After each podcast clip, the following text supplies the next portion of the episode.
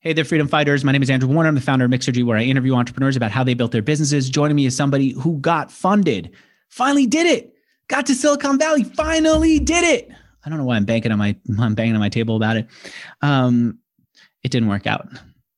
He was, I think you were even asked to leave the country, Carlos. Am I right? You're right. Yeah.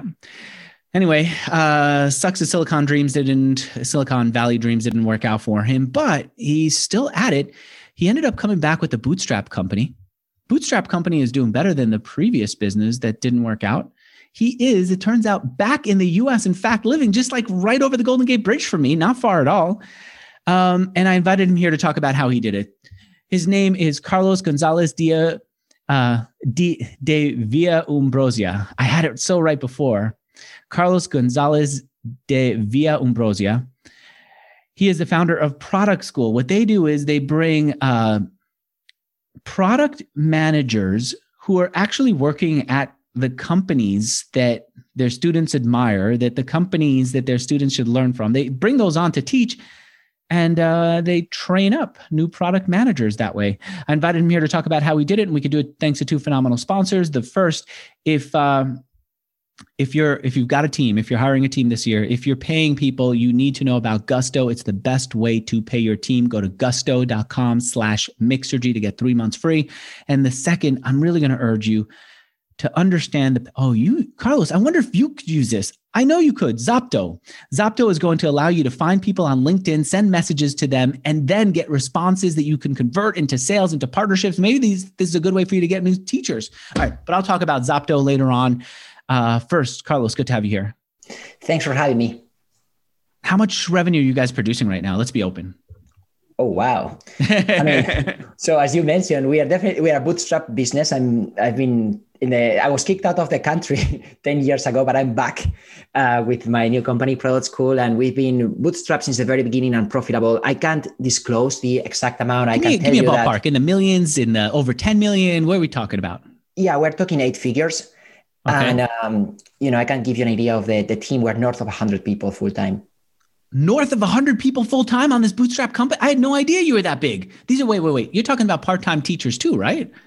Yes, you know, these are very Silicon Valley companies. How much money did you raise? How big is your team? Well, I raised zero. And uh, my team is, uh, you know, a decent size at this point. But I started just myself, and most of the team is full time. Oh wow. And uh, the secret sauce, and all of our instructors actually keep their full time jobs and they teach on the side with us. So that's why Okay. that's why we are able to attract VPs of product from Netflix, Facebook, or Google to participate, give back to the community on weeknights or weekends. Do they get paid if they're a product manager at Netflix? They get paid by you? They do, but uh, to be honest, they don't do it for the money. We're really competing with their family time. And so they do it just for the passion of because you know what? What I've found, I've had entrepreneurs come here to Mixergy to teach. What I've found is there's a certain satisfaction in helping somebody else, but also when you teach, you learn again. You reinforce what matters to you, how you got here, what you stand for, and it makes it easier for you then to go and communicate it to other people and to live it. Am I right? Totally. I mean, we created the first school to teach product management. and that's a solution to my own problem. I became a product manager on the go, even though I went to an engineering school and a business school. None of those places actually teach anything about product management. And that's the main reason why also many other VPs of product and other product leaders want to give back to the community because they resonate with the same problem and they want to make it easier for the next generation. What does a product manager do before we get into how you built up the business? Yeah, so a product manager, especially in software, is in charge of building websites and mobile apps. And they cannot do it on, them alone. They don't code, design, or sell. They collaborate with teams of designers, coders, and marketers to actually get this on the same page and, and ship something beautiful. So, for example, Netflix.com, you will see a beautiful website that recommends you amazing movies and TV shows. Well, there is a reason why they are showing you the right content because these product managers are making sure that they provide a beautiful experience for every single user, not just a generic homepage with the same stuff for everyone. Yeah, you and I talked before we got started about how um, I've been with Netflix forever, but I signed up for Apple TV. I wanted to see Ted Lasso.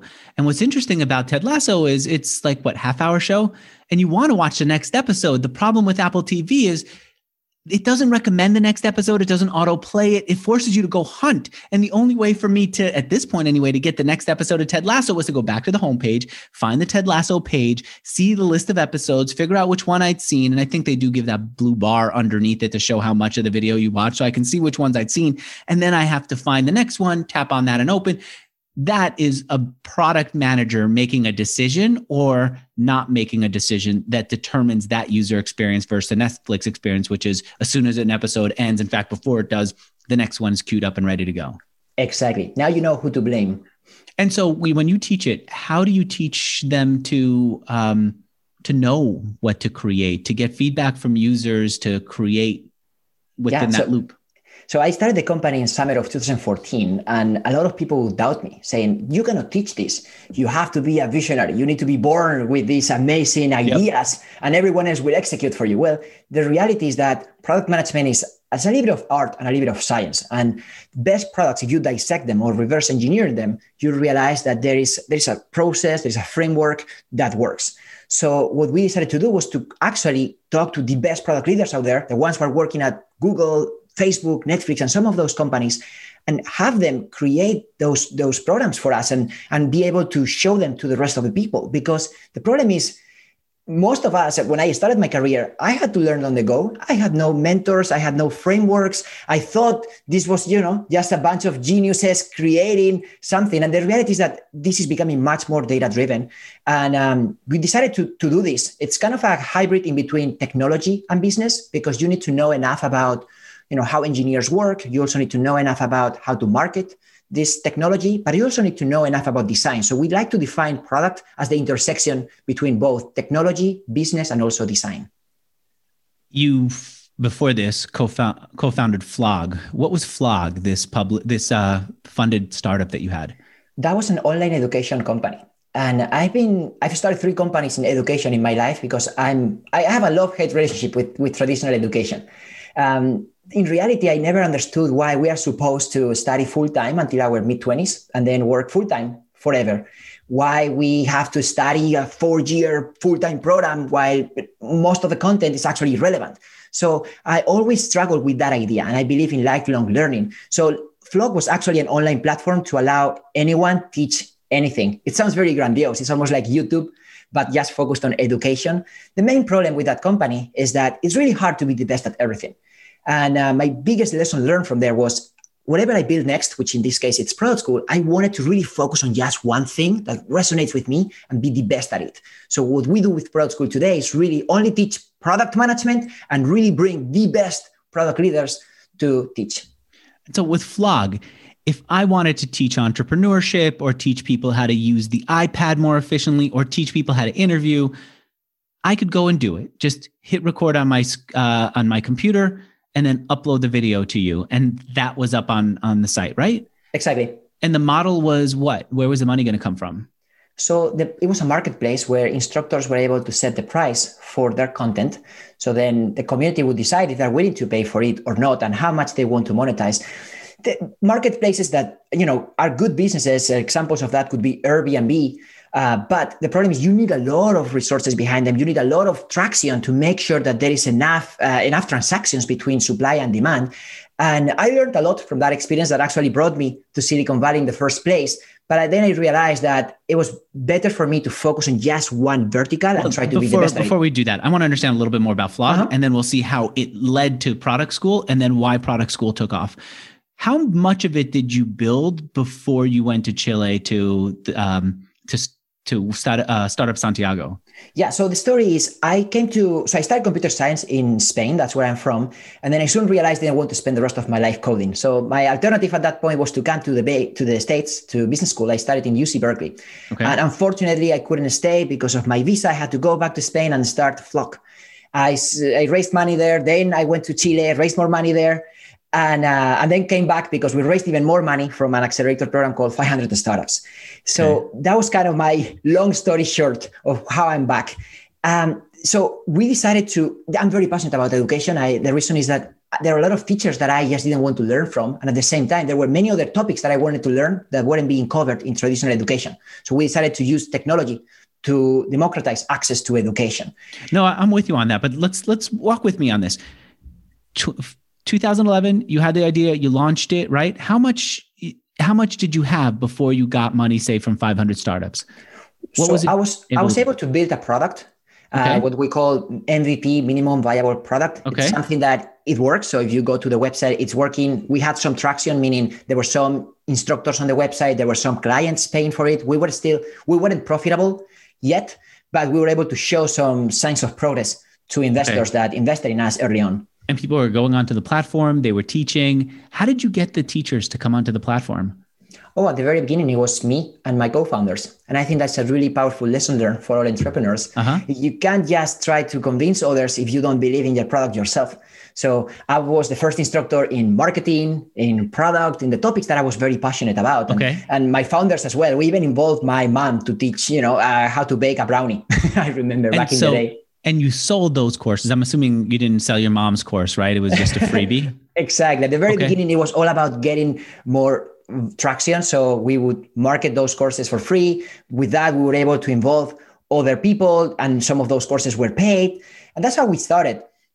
To, let's understand a little more. How did you get customers for the courses that you were teaching? How did you get the students to come in? By leveraging the instructor. So in a marketplace, it's kind of like a chicken and egg problem. You yeah. have supply and demand in a, so instructors are the, the people who are the most interested in getting students. So in that case, we wanted to make sure that every instructor, not just myself, would have the right tools to go out there and share on social media and other places that they are teaching a class. And then once you get more students into the platform, those students have access to other courses. So that's how you start creating some virality. Got it. Okay. And so that was that was starting to work. Why didn't it why didn't it take off? What you you told me about the problem of doing too much. But if each teacher can go and sell their own pro, their own course, that seems like a model that that works.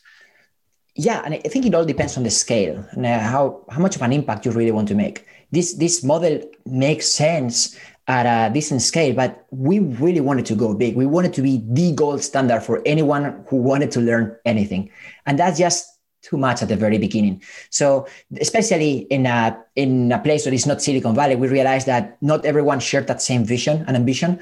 So my next You mean not was, everyone who worked with you shared that ambition? No, actually, people who work with me shared that ambition. But in general, the ecosystem, like that, when we would go out there and pitch this type of idea to investors, in some cases it was just too big and uh, we realized that we believed in it but this wasn't the right place for us so you know that was the next step for us to apply to an accelerator program in Chile was start, called Startup Chile. We get more funding, we got yeah. more global, we started tackling other markets and proving to then the next level of investors that this is an idea, this is a global idea, not just a local idea in my neighborhood in Spain. Okay. And so I still don't see why it's a problem if you're if you're covering lots of different topics. I guess the one thing that I see is there isn't much cross pollination. If one person's teaching baking and another one's teaching product management, you can't say to the baker, "Do you want to learn product management?" And it's a little bit uh, patronizing to say to the product manager, "Do you also want to learn to bake?" I mean, at that. I mean, I wouldn't say it, it won't work. There are examples of companies that made it work. Udemy.com, I think, is the best example. That company mm-hmm. is valued in multiple billions of dollars. They've raised hundreds of millions of dollars. And I think that's the closest proxy. We couldn't make it work and that was also a really good realization for me as a founder which is you know like i can have a lot of passion but i sometimes i'm not going to succeed and that helped me then realize when i have to cut my losses and go for the next thing i know i know i'm getting a little bit like i'm going in a loop here with you but I remember talking to uh, the founder of Twitch, Emmett Shear. I said, You ran Justin TV. This was anyone can stream anything on the platform. Why didn't that work? Why did you have to go niche? And he said, we couldn't create tools that were unique to any one group of people. And as I thought about it, I realized I, as an interviewer who wanted to live stream on Justin TV, had a it was such a pain in the ass for me to get my guest on Justin, to get myself on Justin, to get my audio, to get the guest audio, to also record it. It just was, it wasn't prepared for me. And then a video gamer who wanted to broadcast their gaming on Justin TV found that they couldn't get enough stats. And what they wanted was stats for how many people were watching. What they wanted was to ping the networks that they were on, the gaming sites. And so they didn't have a good experience. And he said the only way we could do well was by focusing on one group of people and then giving them all these little tools that were missing otherwise. And he focused on gamers because he he loved gaming, and then he started asking them what tools they needed and focusing. I'm wondering, do you have any specifics like that when you were going broad? Any specific issues come up for you? Totally, exact same thing. Like, uh-huh. It was really hard to be the best at everything teaching how to bake brownies, teaching how to code, teaching how to run. But do you have it's any just, specific memories of things yeah. that weren't working? Yeah, give me one. So I can give you one right now. So there were some categories like food. There were just too much competition because YouTube was offering a lot of content for free. Even okay. not just YouTube, but Wikipedia. Like you can learn a lot of how to bake something for free. I had no so idea so it's a race to the bottom. You're trying to monetize something that a lot of people have a, a, free alternative. While at the same time, there were other categories that were really having much more traction, like technology or niche topics that you might not think that they're going to have that much. Product management was actually one of them. And that, in a way, I didn't know that at the time. this is maybe eight, nine years ago, but that stuck in my mind. And then when I decided to start my next company, it's almost like I did the opposite of what I did at Floqq. I decided to just pick one thing. I decided to start very, very small, not ambitions to change the world, just one by one, make sure that every single student and instructor has the best experience. Got it. And then you can also, well, we'll talk about some of the things that you're able to do specifically because of that. Um, when you, when if, can I call it failure? I know some entrepreneurs are uptight about that. Oh yeah, yeah, you can call it. Yeah, it was a failure. How was it for you to handle it? I find that I take failure very, the big stuff, very, very badly. What was it for you when you you raised this money from these people? You finally made it. You had the reputation. Then you had to close up. Totally, it wasn't easy um, because um, the culture of failure is, is hard, especially if, if you haven't embraced it uh, early on in your career. But um, in my case, I was able to build a really strong trust foundation with my investors. Many of them actually continued supporting me as mentors or in other capacity throughout my career, even with some of my employees who are actually working in my current company. It wasn't easy, I'm not going to lie. It took me took me time to to accept the failure, to realize that I'm I'm enough. I'm not a failure. I can get it done. I'm still young, and healthy. I I, I can give it another shot. And and uh, I think I that's that's how I face life. You know, I can I started engineering, and I also failed some subjects. I I love playing sports, and I lost some games. I kind of make it as part of the process. I kind of imagined as I was reading up on you that you probably felt all the things that you felt and were snapped back into entrepreneurship by this understanding that this is who you were. Like even as a kid, you were an entrepreneur right? It's not like you needed some outsider to pep you up, from what I understand. It's that you internally were an entrepreneur. You knew you needed to create something and you had to go and seize this opportunity that you noticed, which was, well, people did want to learn about product management. There was an opportunity. Am I right?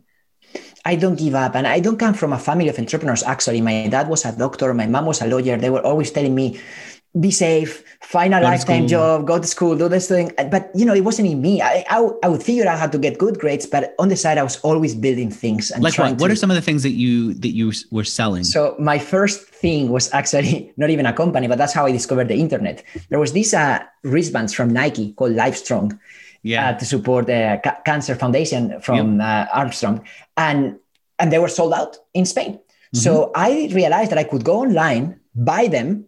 That back in the day it wasn't really that obvious. Like you could go online i had to go to a library because i didn't have internet connection. I, I could put my credit card receive this and yeah. then start putting ads on the local newspaper to go and, and sell those in person and then potentially shipping them to other regions in the country. Wow.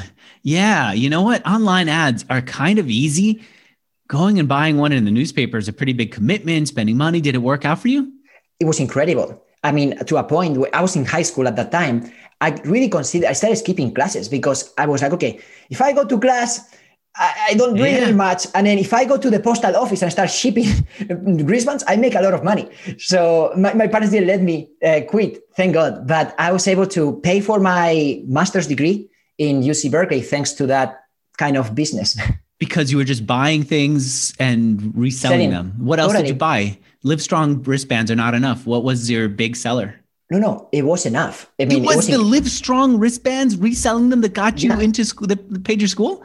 Yeah, because at some point, I mean, this is incredible. At some point, I was able to cut the middleman and really buy online and ship directly to where the people were were wanted to buy.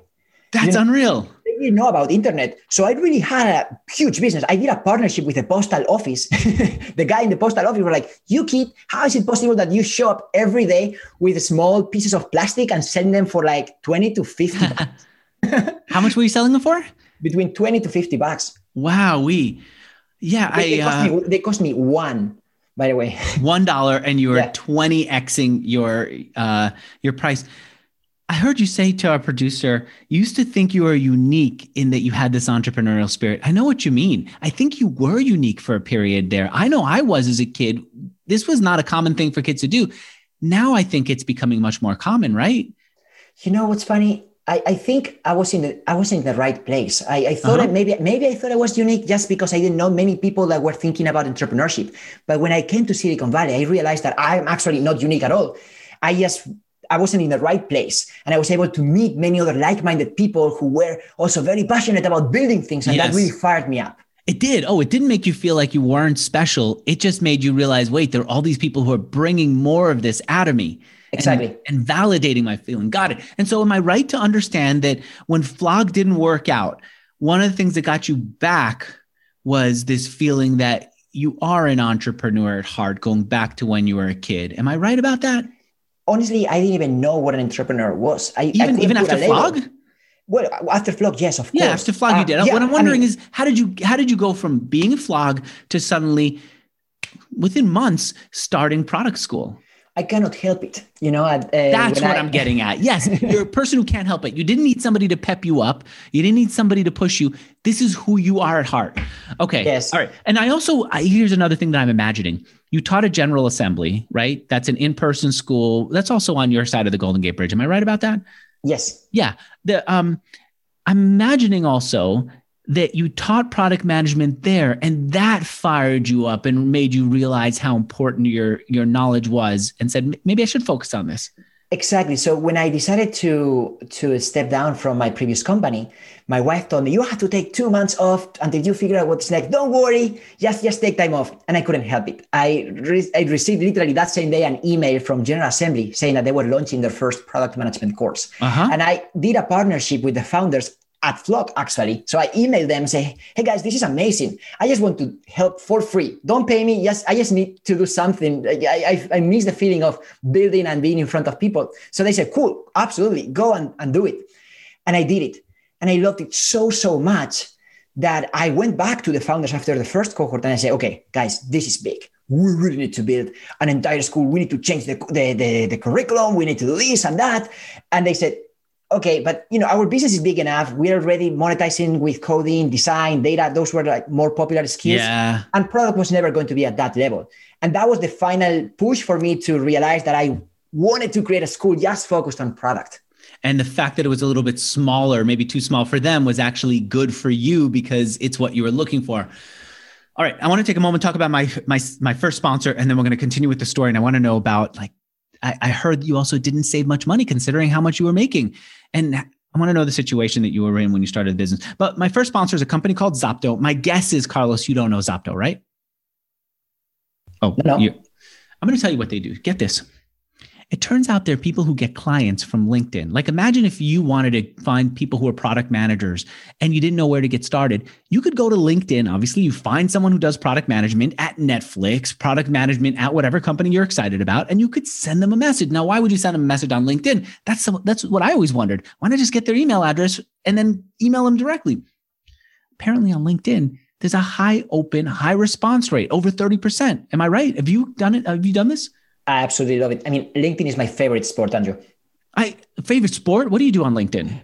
I connect with a lot of people for many purposes recruiting, for networking, for business. I mean, I live on LinkedIn.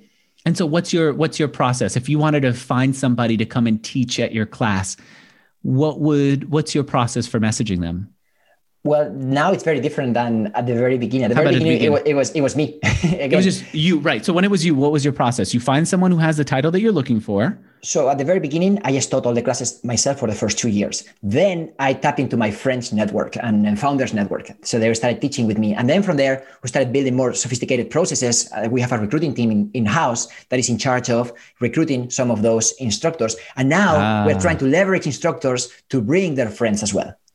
So one way you could have done it, and one way somebody who's listening to us could do it, if they're trying to find instructors or find customers, find anything on LinkedIn, what you do is you go to LinkedIn, you do a search for the job title that you're looking for. Maybe you even narrow it down by a certain region, et cetera, right? And then they send people who do it well, send one message at a time. And if you get a response, then you follow up and then you start to transition this small conversation into one that's, hey, would you buy from me? Or would you work with me? Or would you, whatever, partner up with our company? This one on one thing works incredibly well, but it's very, very time consuming.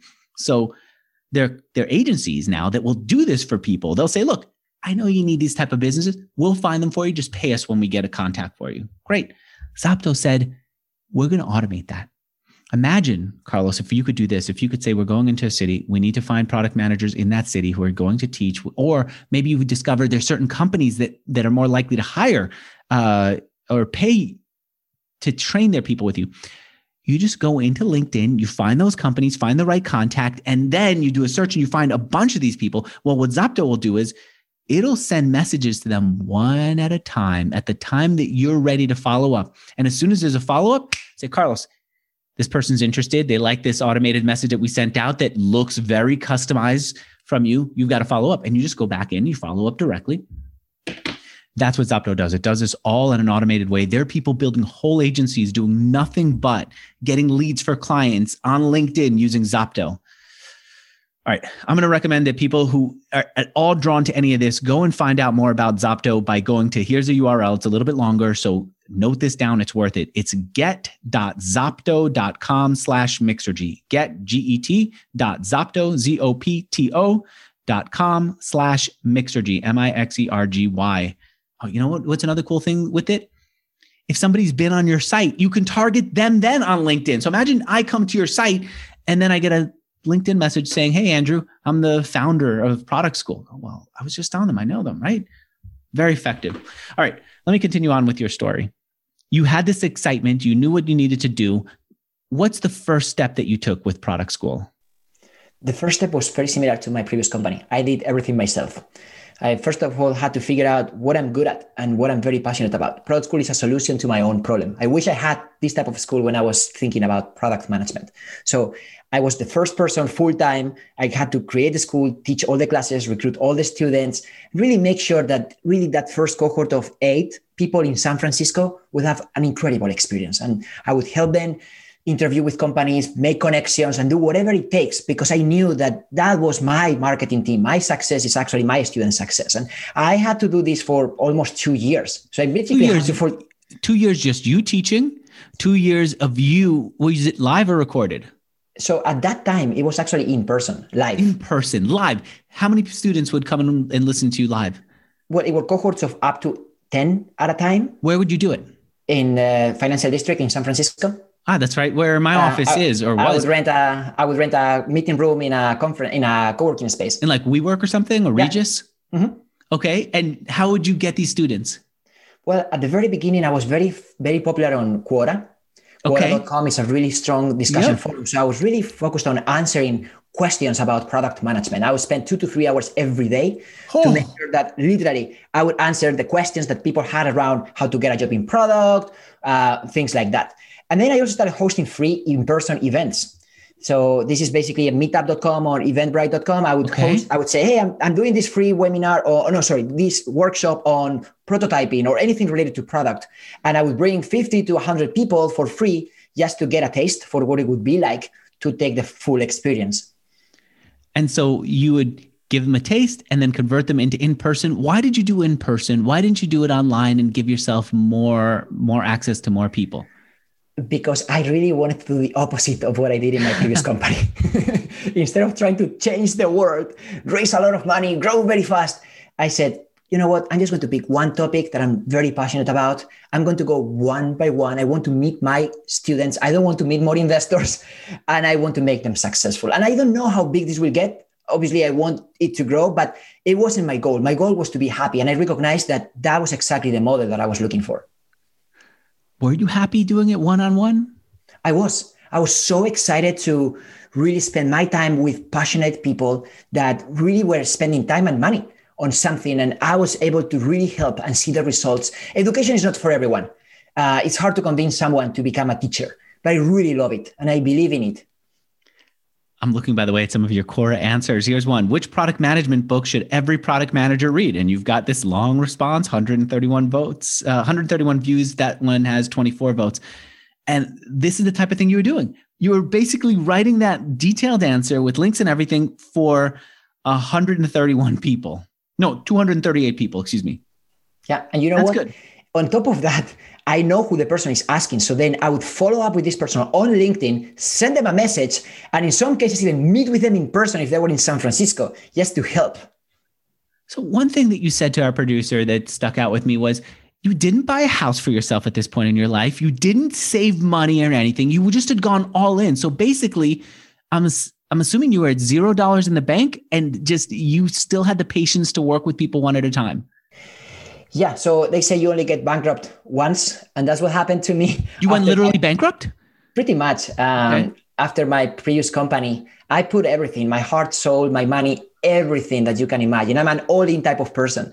So, well, first of all, I was able to pay for my education in the US thanks to the small business that I built with the yeah. wristbands. Yeah. And then I was able to my when I when I got married, my wife was actually helping me supporting support my, myself for the first months, and then I was like, I'm not a modern. I really want to do something for myself, and being bootstrapped gives you much more control over your finances because I was investing my own time and I became profitable in the first month because I only needed literally yeah. one or two customers to pay the bills.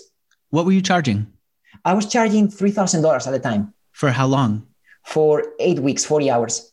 And the people who are coming in were coming in with what jobs and then leaving, I'm assuming, getting product management jobs. Yes. So the one of the key things that we do is all of the instructors, sorry, all of the students keep their full-time jobs. These are professionals with at least three years of experience. It's usually software engineers like myself who don't want to code anymore, or it can be management consultants or marketers who want to work in tech and be closer to the action. So yeah. they don't take a big risk because all the classes happen on weeknights or weekends and um, that's how we did it. I found eight students through Quora.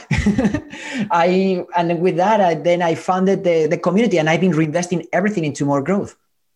So for you, what's more growth? Once you got you get these eight students in a co-working conference room, and it's working, and you're seeing that they're that they're doing it, that they're getting it. What's the next step for growth for you? So that was a really important moment for me because my product mindset is telling me, you have to go big and you have to raise money. But the reality is, it's working because it's me right now. Like, I'm really spending my time to make sure these people are set up for success. So I don't think we were ready to, to grow at that point. I really wanted to put quality first. So that's why it took me almost two years until I hired that first instructor other than me. How did you know it was working in the beginning? What does working mean? Well, working mean students getting jobs in product management or getting promotions, but also seeing their reviews online. I was making sure that you know if they had a good experience, they would they would go there on Quora. If you type product school on Quora, you will see that there are over 500 reviews, and that also created some virality. Word of mouth was my best marketing. Still today. No. So knowing that they loved it so much that they would go and talk about it. What about jobs? Were you tracking the jobs that they were getting? Yes. And imagine now that they got a job, in some cases, some students are actually hiding. Uh, they, they, they were fighting their careers and now they're hiding that next generation of product managers. So it's really important for me to build that community, get know everyone by name, and make sure that they would be set up for success. One thing that I think worked for us was apply a strong filter at the beginning. Mm-hmm. Even though I was desperate to have some money to survive, I had to say no. Some people that wanted to take the program just because I don't think they were ready you said to our producer, I would invite them to coffee, review their resumes, introduce them to my friends who worked at Google, at Facebook, etc. At this point, it was Carlo school, not product school. That's how deeply you were doing this whole thing. You almost had a heart attack. I did. I, I Literally? Did. Sorry. I what happened? Did. What happened? I mean, it was it was it was tough. You know, two it was two years with almost two full time jobs.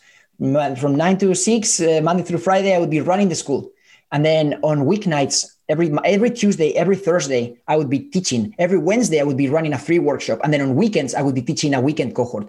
That was just a lot, and that also was a good a good reality check for me to realize that not all in life it's about work. And uh, I think getting married and now having kids really gave me a really good life uh, work life integration. I wonder about that. Lately, I've been thinking that it hasn't helped me. That it's it's not just sucking up the time that I spend with my kids, which I love and I get sucked into doing it because I love it so much. But even the time away where I could be thinking about work, I could be thinking about creating, I'm thinking about my kids and how my kid is now learning to play the flute and how can I make sure that he learns to play the flute better? Like that, don't you find that too? How is it helping you? Yeah, I was one of those thinking, getting a girlfriend is a distraction, having kids is a distraction. And then every time I hit one of those milestones, I realize my, my life is wonderful and I'm happier and I'm even more productive because it forces me to find time for the things that really matter. And that's your, your, is it helping you with your work? I'm okay with you saying, look, Andrew, truthfully, my company could have been a lot bigger if I didn't have kids, but I'm sacrificing it because I'm happier. Is that what you're saying? Or are you saying that it's also helping your work? It's definitely helping me with work and with How? life because I, first of all, my wife and I work together. she is the COO of the company. And that also that's an additional complexity because we had to define rules around separating. When you know, can you talk about it when you can't, you mean? Exactly. Yeah, yeah, yeah. But it also puts us on the same page. We're all working together toward the same goals in life.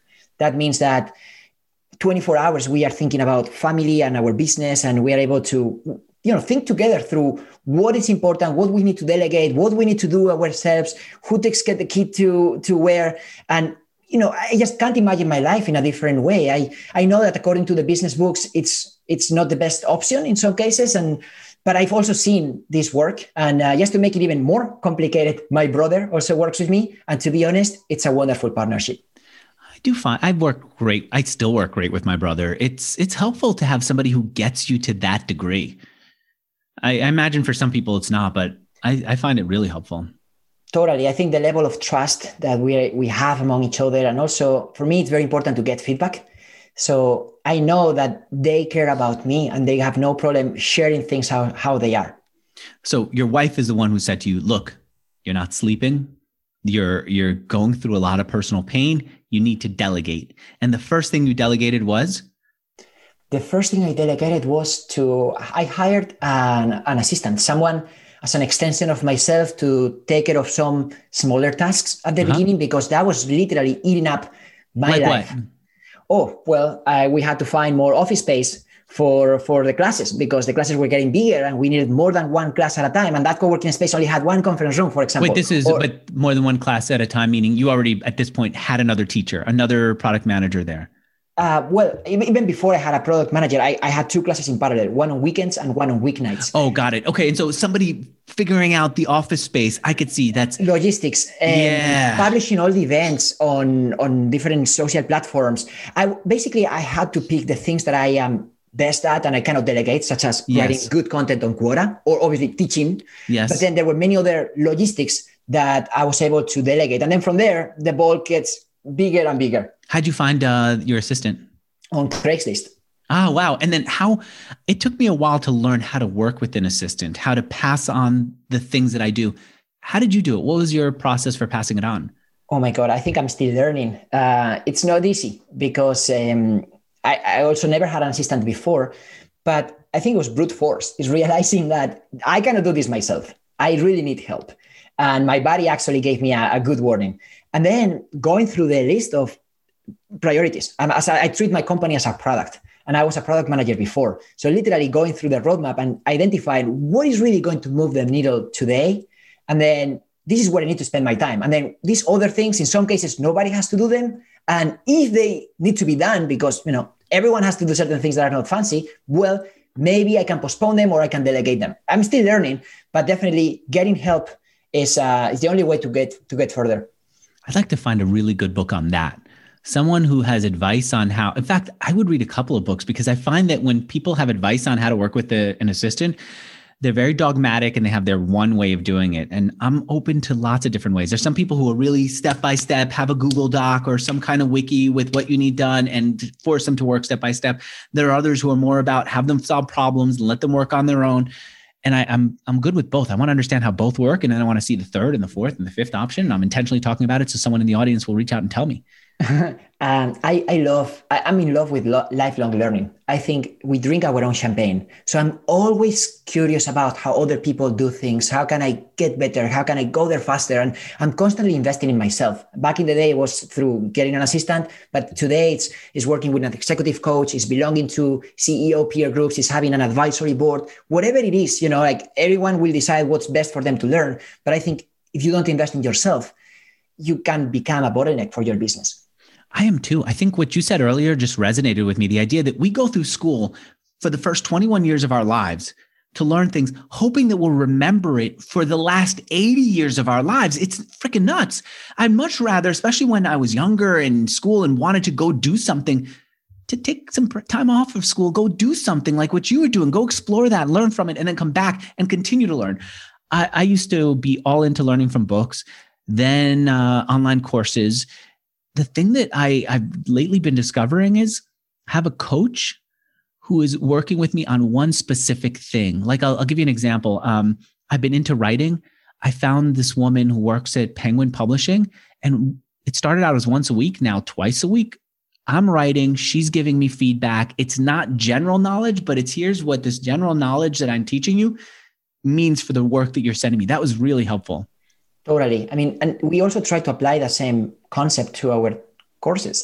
Because if you go, you sign up for a gym, for example, that doesn't mean that you are going to get your workout in. And uh, there's, there's a reason right. why some people actually get a personal trainer because you also want that accountability and you also want to make sure that you are doing the right exercises and you are progressing fast. So in education, I think it's the same. A lot of the content can be found online and it's almost free. But at some point, you are serious about a topic, it's important to invest money and time and obviously have some type of peer pressure to make sure that you are making more progress. Sean D'Souza, one of my past interviewees, started sending me these photos that he took. And he goes, I took, you like this photo? I go, yeah. He says, I forget the number. He says, I took 800 photos just so I can get this one right. I go, that was, how did you do it? And he says, and then I had to edit it. I said, that's a pain. How'd you do all that? he started telling me, I said, that's a pretty intense workflow. How'd you even get that? I know when I was editing all the videos that I, or some of the videos that I shot when I was in uh, uh, Antarctica, the workflow was a pain to learn. He goes, I hired a coach, somebody who's done this, and I'm just working through their process. And I feel like I, I need much more of that in my life. Um, you know, one other thing that I got a coach for, I haven't started yet, but one of my other interviewees got a sex therapist as a coach. I go, I don't believe that you're the person who you did that. I'm all right. If he's doing it, I'm doing it too. We're going to start, I think, uh, this this Friday or Saturday. You know, when people come to me and ask me, what type of course should I take? Or I like, I don't think learning will make you worse.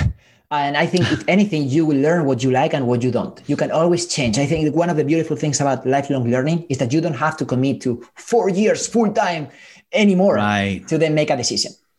I do find that there's some people who are really terrible at teaching and others who are who are great at it and it's hard to figure out who's worth investing in you know? Some great teachers are really frustrating at first because they're pushing your your buttons right from the beginning. Um, but you have to stick with well, it so i never know who to stick with and who not to. I need good reputation. Teaching is the ultimate learning i believe. Yeah. Are you are you turning some of your product uh, management students into teachers now? Not yet because uh, there's a big gap between getting your first product management job and then be a, what we call a product leader to teach that next generation. So just to give you an idea, the, the type of instructors who teach at Pro School are VPs of product at Netflix, Google, Facebook, or Uber. And uh, they have at least 10 to 15 years mm. of experience working in product. And our students, they have at least three to five years of professional experience, maybe not in product. And we are helping them get that first product management job. Got it. All right. Um, let me talk about my second sponsor. It's a company called Gusto for for paying your people and for taking care of them. Um, what we're finding now is that a lot of people are moving all over, right?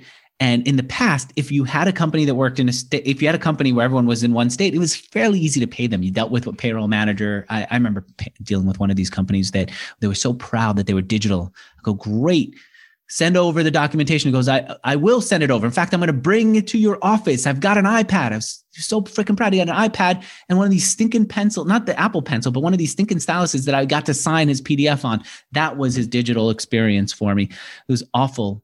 But I, I stuck with them partially because they had somebody I could talk to. What I like about Gusto is they have all that digitized completely a to z. They were built from from the beginning as a digital company to help us as the people who are paying our our team to to pay them and not get sucked into into payroll. And it also makes it easy for them to get paid makes it easy for them to get medical dental vision. And when we have trouble or questions or we're unsure about something like what happens if somebody moves from california to austin texas or somewhere else how do we handle all that? Well they've got certified HR experts ready to help. If you're if you're paying your people, full-time employees, contractors, whatever you got, I urge you to go to gusto.com slash mixergy. Throw in that slash mixergy at the end. We'll get you three months for free of their service and we'll let them know that your buddy Andrew Warner sent you. So please go to gusto.com slash mixergy. You're going to, not you, your employees are going to thank you and you're going to forget to thank me, but that's okay because I'm so proud of the sponsors that I have and the impact they have on my on my listeners. That's all that matters. No, I do want you to know. Please tell me. Tell me if it works for you and how it works for you guys. Go to gusto.com slash mixergy and let me know.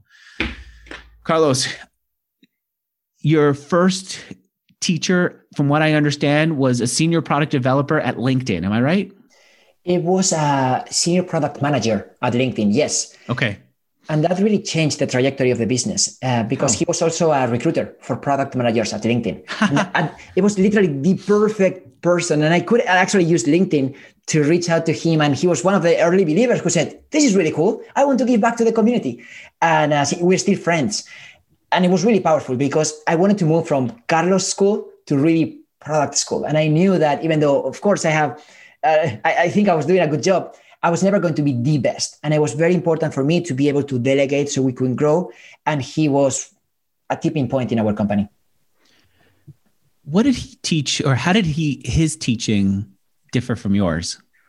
Well, he was he had more experience building products at companies that had much more traction because I come from the startup world. He was a senior product manager at LinkedIn, and he also had experience hiring product managers, not just at LinkedIn, but before at Facebook. He used to work directly with Mark Zuckerberg. Ah, okay. So he was not only teaching how to build products, he was also teaching how to get a job in product management and actually how to leverage LinkedIn to do so. Mm. So it was really per, a perfect fit. So, did you have a curriculum? Uh, what I'm curious about is you must have had your own style of teaching and also your own approach to product management. He had his. How do you connect the two without having people feel like this is a schizophrenic class? Yes. So it took us time. That's why it took me almost two years to delegate. The first classes, we actually did them together to learn about each other. We had a lot of conversations offline to make sure that our philosophies align. But still today, now it's not about my curriculum or other person's curriculum. We have a dedicated education team, and most of the not the most, but a lot of instructors who teach actually contribute to curriculum as subject matter experts. And we have a much more robust process now to control versions and make sure that the practices that we are teaching are actually best in class and they've been adopted by so many different companies across the world and not just based on what one person thinks they say. Give me, a, give me an example. What's one of the pillars of product management as you've seen it? Yes. So, for example, how to work with engineers. It's a really okay. big part. And um, product management differs from company to company, even from country to country. So, it was very important for us to get some data points and really reverse engineer how product is done at Google, Facebook, Netflix, Uber, Airbnb, and others and really understand how to put it together into some frameworks that are commonly acceptable. Understanding that, of course, at the end of the day, you have to take those frameworks with a grain of salt because each company is different and you'll have to modify them according to your needs. I'm looking at an early version of your website. I like how simple it was. And immediately you were grabbing people's LinkedIn profile and yes, email address, of course. Whenever I, I even I wanted to see the syllabus, it said, What's your phone number? My hunch is you wanted to call these people up and understand what they what they thought what they were looking for, right? Oh, I did. I actually built a website and I called every single person personally. Plus, I connected with them on LinkedIn. In some cases, I said before, I used to have coffee with them because for me, it wasn't really about just charging money. It was really learning. I wanted to make sure that this was the right fit. And I didn't know. At the very beginning, my idea was very different from what Product School is today. And, and it's part of the process What about the other roles? Letting go of marketing. Marketing was you with Quora and Meetup. How did you find other people to do that? And how'd you pass it on? Yes, well, I think as a, as a founder, especially as a CEO, you have to decide how big you want to grow and where you want to focus on. Similar to the example we were discussing with the, the assistant. And I realized that I cannot do this alone and that the team today needs me in certain areas of the business and I'm not the best at others. And that's okay. So for me, I come from a product and marketing background. That's what I'm most passionate about. So I was, I started delegating other areas of the business, right? Such as operations, HR, finance, legal, and so on. I still I still to this day very close to marketing and product. And then eventually, well, first of all, my brother works with me. He's the head of product. So that was a really easy transition for me because I fully trust him. And then from there, obviously, we can just, I just don't have enough brothers. so then we had to go there and, and hire people. But I take recruiting very seriously. That's also one of the functions I still participate in today because I know what it is to make the wrong hire. And um, I try to be very careful with what we call today cultural fit this is something that I didn't pay much attention at the very beginning because, you know, it was my friends in the same room. But now that we're a fully distributed team with almost 100 people, we pay a lot of attention to, you know, people's personalities just to make sure that they are here for the long term. You mentioned something that reminded me that you at some point felt betrayed by people. What do you mean by that? What type of betrayal from work? Yes. So in education, probably in other businesses as well, um, we got employees who uh, took advantage of our curriculum and tried to create a competitive business. Ah. Then with instructors. So still to this day, there are so many competitors. When I started, there were very few. Now, if you try to find, uh, there are people who are literally taking our domains. So instead of productschool.com, they would take a different mm. domain, or instead of product school, they would call it with you know a synonymous word to make the user believe that this is us. And again, that's every different philosophies and work ethics. But I try to put those feelings aside, recognize that obviously that's not something that I want, learn from that experience to hopefully be better at hiding, and then focus on what we are best, which is building a really good community. Our competitors are not other startups. Our real competitors is the traditional business school, is the traditional MBA program, which is two years full time, costs over $100,000. And we get so many students that graduated from an MBA saying, Hey, Carlos, I realized I want to be a product manager. By the way, there was no product management class in my two-year program, and they're trying us to fix that for them, you know, for four thousand dollars on weekends, and we're happy to do so. But that's what I see the opportunity. You you mentioned the community a couple of times. Can you say how many people are in your community? I mean, you and I talked about it in private, but I don't know yeah. how much you want to share. So there are over 1 million members in our community. And what I mean by community is that in addition to the training piece that we discussed, we have over 90% of resources that are absolutely free and available for everyone from a job board to different books. We produce over a thousand events per year, six conferences, um, so many different resources and you can just go online and, and take advantage of them. I'm here for the long term and i understand that first of all this is not for everybody. So what do you mean by community? It's it's not a facebook group. What is it? Where is no, it housed? it's much bigger than that. Community means a safe place online where people can really connect with other people. Where is that safe place? Let, us so be our, uh, our website, pro, productschool.com. Yeah. If you go to our website today, productschool.com, you can get access to so many different product management resources. But From, is it is it a community where I'm talking to other product managers? Yes. So there is a discussion forum where you can connect with other product managers. There's a job board where there are companies hiring. There are um, interview cheat sheets. There are templates to teach you how to create roadmaps and other deliverables. There's where so is that? Many, I don't see the community. I guess there it is. Product school. No. Go to pro- productschool.com slash free. You'll see the entire collection ah, of free resources.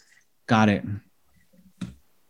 my, my goal with with the community is to really try to touch as much people as possible and, and help them and give value. I think that's the first premise here. Like, I don't want to sell you something. I really want to, to set you up for success. And then if down the road, there are some of our premium offerings that can help you accelerate that career, absolutely. But I didn't want to create just a business. I wanted to create a community first. I see. All right. And so when you say a million members, it's a million people or a million people on lots of different platforms. It seems like the biggest one is the Product Hunt Slack community, right? And number two is the Facebook community. Yes, we are also big on Slack, LinkedIn. LinkedIn, is, is big for Reddit. us. Reddit, absolutely. Quora, obviously. Yep. And then if I'm trying to understand where you're getting customers now, it looks like it's customers referring other customers, right? It looks like it's also still Quora and places like that. It looks like LinkedIn content is sending you a bunch of traffic. That's where you're getting a lot of your customers, right? Yes, because we produce a thousand events per year. Those are all online and free, and we stream them through our LinkedIn page. Ah, okay. All right. So that's where you're getting customers. What else? What's one other thing that I can't tell on my own that's leading you to get more customers? Do So your partnerships? If, yeah, go ahead. So if you Google Product School testimonials or Product School reviews, you will see that we have hundreds, if not thousands, of positive reviews from students on Yelp, on Google reviews, uh, other sites that are focused on education. Yeah, you know where I saw powerful. it? It was switchup.org. You guys yes. have a bunch of reviews on there. That's really big for you. SwitchUp. There's another one called Course Report. So that type of word of mouth that I told you at the beginning, which was me having coffee with, with people in person, now we're trying to scale that online. Got it. What's next for you guys? Let's close it out with that. We're building an entire certification path, not just for ah. aspiring product managers, but also for experienced product managers that want to get that next promotion. And we're also doing a lot of corporate training for large organizations that want to do more specific custom programs just for the product teams.